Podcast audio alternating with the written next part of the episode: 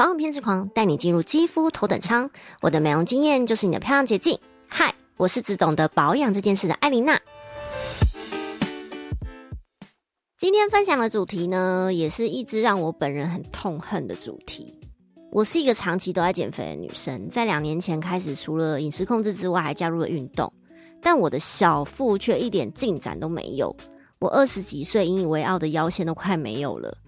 我就开始查一些资料什么的，才发现小腹分为两种，而减法也不太一样诶。那今天就来跟你们分享皮下脂肪跟内脏脂肪的差别吧。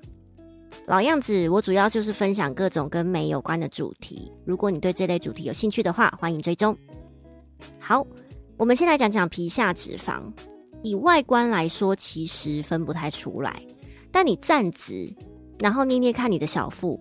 如果捏得起来的那一坨就是皮下脂肪，而捏不起来的，如果又硬硬的，就是内脏脂肪跟宿便这两种可能。皮下脂肪是拿来御寒用的，而内脏脂肪就是要保护脏器跟脏器之间的冲撞导致的伤害。内脏脂肪不能太低，也不能太高。以女生为例，数值最好落在四到六之间，超过就比较会有一些心血管疾病啊、高血脂、动脉硬化的问题产生。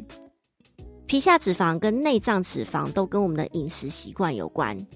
如果饮食习惯是淀粉怪、高糖、高盐、高油的，就很容易囤积脂肪；但如果是少油、少盐、少糖，都吃原形食物，自然脂肪就不容易累积。而要减掉皮下脂肪，除了饮食控制之外，还要再加上有氧运动。这边要强调的是有氧哦，重训是把肌肉量增加，有氧才能燃烧脂肪。像是快走、骑飞轮、塔巴塔都是很好的选择。内脏脂肪则是食物的选择跟烹煮方式最重要。台湾人普遍的饮食习惯就是以精致淀粉为主嘛，一口菜或肉配三四口白饭或面。像是卤肉饭、阳春面、肉羹面等等，这些都是属于高升糖的食物。血糖如果长期震荡很明显，除了影响体态之外，还容易有糖尿病的风险。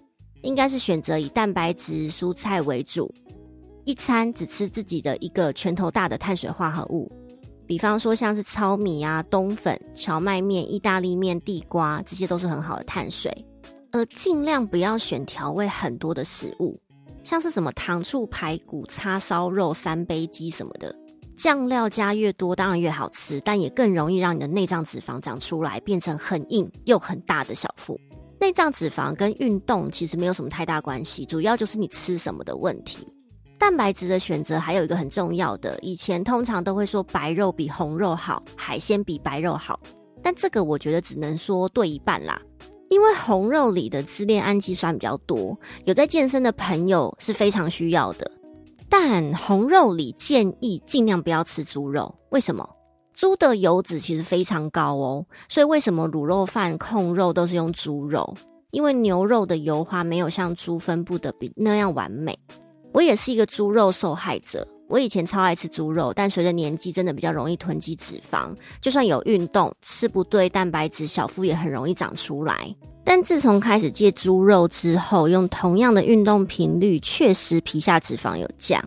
你看，只是换一个常吃的蛋白质种类，就可以减掉一些皮下脂肪，多好。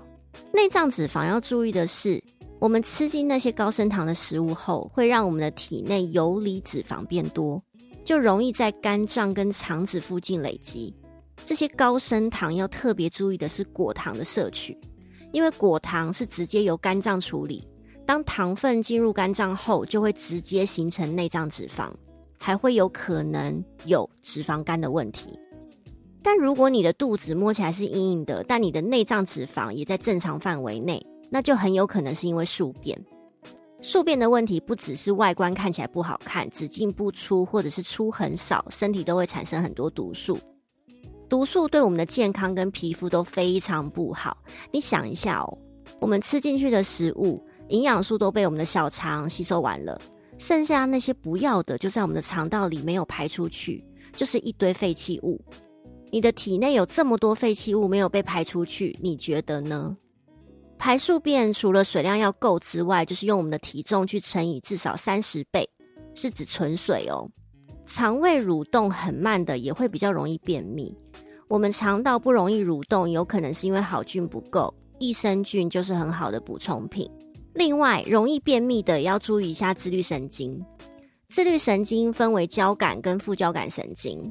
副交感神经在肠胃里，它主要是负责促进蠕动。如果交感神经比较活跃的，就比较容易让蠕动变慢，就比较容易会有便秘的问题。而自律神经又跟压力荷尔蒙，也就是皮质醇有关。这个讲起来会讲很久，之后再跟大家分享自律神经平衡对我们有多重要。但简单来说，适时的放松、适时的放空，对我们的身心灵都是有帮助的。但不管是皮下脂肪还是内脏脂肪，都跟吃什么有关。所以想减肥的你，其实饮食才是你最需要开始调整的，再来才是运动。如果你很常运动，但都随便吃，效果还是非常有限。运动是为了让自己体力变好，肌肉量增加，不要肌少症，不是为了让你不忌口，让你吃心安用的哦。艾琳娜的 Murmur Time。我是一个囤积脂肪都在肚子的那一种，怎么做肌力训练也还是一样。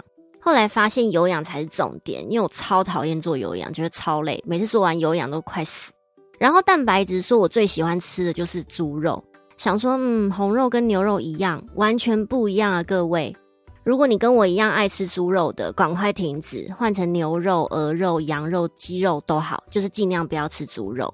大家如果不相信，可以试试看，反正也不吃亏嘛。然后多做有氧运动，注意自己的排便状况，慢慢的小腹也会慢慢消风哦。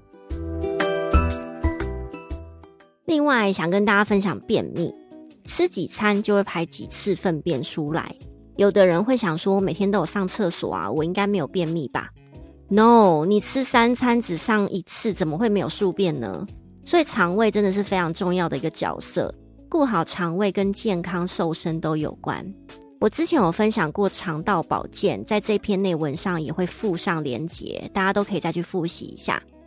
那今天的内容就分享到这边，欢迎大家跟我分享你瘦肚子的有效经验，或者是惨痛经验都可以。下一次想跟你们分享代谢小帮手红姜黄，吃红姜黄对我们有什么帮助？为什么它叫做代谢小帮手呢？我自己长期都有在吃红姜黄来增强代谢，所以想跟你们分享它的好处。那就下个礼拜见啦！我是艾琳娜，晚安。